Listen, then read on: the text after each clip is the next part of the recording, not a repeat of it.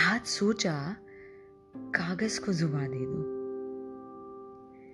ज़िंदगी की खामोशी को जीने का नाम दे दो। यूँ तो उंगलियों की बातें हमेशा ये कलम सुना करती है। पर आज सोचा, इस कलम की स्याही और कागज़ की कहानी बयां कर दूँ। मुलाकात इनकी हर खुशी और गम के मौसम में होती रहती है। कभी कागज़ पर उतरने वाले अल्फाज उस स्याही को खींच लाते हैं तो कभी इन अल्फाज की मंजिल बन के स्याही की सिर्फ़ एक झलक पाने के लिए ये कागज़ दौड़े चले आते हैं। वक्त और जज्बात से मानो इनका कोई गहरा रिश्ता हो। ये कागज़ अपनी लकीरें भर हर वक्त इस स्याही के जज्बात बयां कर जाते हैं। वक्त के ना लौटने का मानो इनकी ज़िंदगी में कभी मोड़ ही नहीं आया। सीधी लकीरों में पीछे मुड़ के इन्होंने अपनी ज़िंदगी का सफ़र कई बार है दोहराया। कागज़ की लकीर पर आंसुओं को पड़ता देख सियाही ने अपनी बाहों को यूँ फैलाया, मानो कोख में उन आंसुओं को नौ महीने पालकर कागज़ की चोट को उस स्याही ने सीने से कस के गले लगाया। कागज़ जब यूँ कह जाए तो सहारा नहीं साथ है मेरा। तेरी लिखावट से अगर मैं मुँह मोड़ लूँ तो मैं भटका नहीं। वो अंत है मेरा। बगैर तेरे, मेरे वजूद पर सवाल है उठते। तू मंजिल नहीं, धड़कन से सांसों तक का हम सफ़र है मेरा।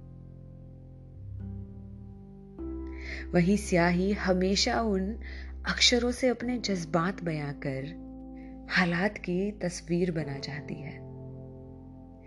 कहती, मैं अगर बहती जाऊँ तुझ पे तो उन आँखों की नज़रें मेरी सूरत देखती है। वो चीखती कि, तू नहीं तो शायद मैं दो कदम ना चल पाऊँ। तू नहीं तो मैं एक लफ्ज ना बोल पाऊँ। तू जुबा बन मेरे एहसास पढ़ लेता है। तू साथी बन मेरे अल्फाज की दूरियों में नजदीकियाँ भर देता है। जब स्याही का सफ़र खत्म होने को आए तो कागज़ भी उदासी से छिल जाता है। जैसे पतझड़ में कोई पेड़ अपने पत्तों को अलविदा कहकर पत्तों के आँसू बहाता है। बस इसी तरह साझेदारी का वजूद आहे भरता है। अगर तेरा दोस्त कागज़ है तो यकीन मान वो तेरा इंतज़ार अपनी ज़िंदगी की आखिरी लकीर तक करता है।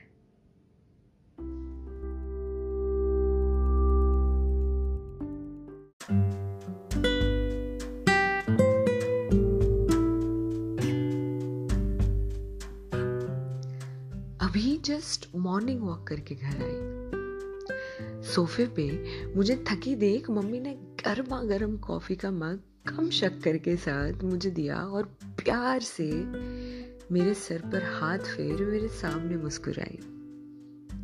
उस मुस्कुराहट को देख मेरे दिल को जो सुकून मिला, उन्हें मैंने सिर्फ़ दो शब्द थैंक यू मैं समेट लिया और मम्मी वापस अपने काम में। अब you guys might be thinking कि मैं आपको अचानक से ये सब क्यों बता रही हूँ? क्योंकि इन छोटी छोटी पार्ट टाइम वाली खुशियों की वैल्यू मुझे अचानक अभी समझ आई। डोंट वरी मेरा घर कोई फेरी टेल नहीं है। उस प्यारे से कॉफ़ी मग के बाद दृष्टि बेड बना ले अपना, ये डांट भी ज़ोर से आई। तो भाई, बात कुछ यूँ है कि दुनिया कितनी भी घूम लो सुकून अपने घर पर बैठकर ही आता है। वो खिड़की की बाजू वाली सीट पर चाय की चुस्की लगाते हुए मम्मी, पापा, भैया, भाभी और दोस्तों के साथ खिलखिलाते हुए हँसी और कभी ना खत्म होने वाले डिस्कशंस करके दिन बन जाता है। अब बातें चाहे पापा की अपने जमाने की कहानियों की हो या मम्मी की वो यूट्यूब वाली नई नई रेसिपीज़ की। चाय पे चर्चा भाई अब मेरे साथ भी करता है। जहाँ अपने स्कूल की दोस्ती, लड़ाई और टिफ़िन बांटने वाली बातें मैं अपने भाभी को मुस्कुराते हुए करती हूँ। अब भैया तो बस पापा को बार बार काम की याद दिलाते रहते हैं। पर फिर भी हम सब ये पार्ट टाइम वाली खुशियाँ हर शाम वही चाय की चुस्की के साथ बांटते रहते हैं।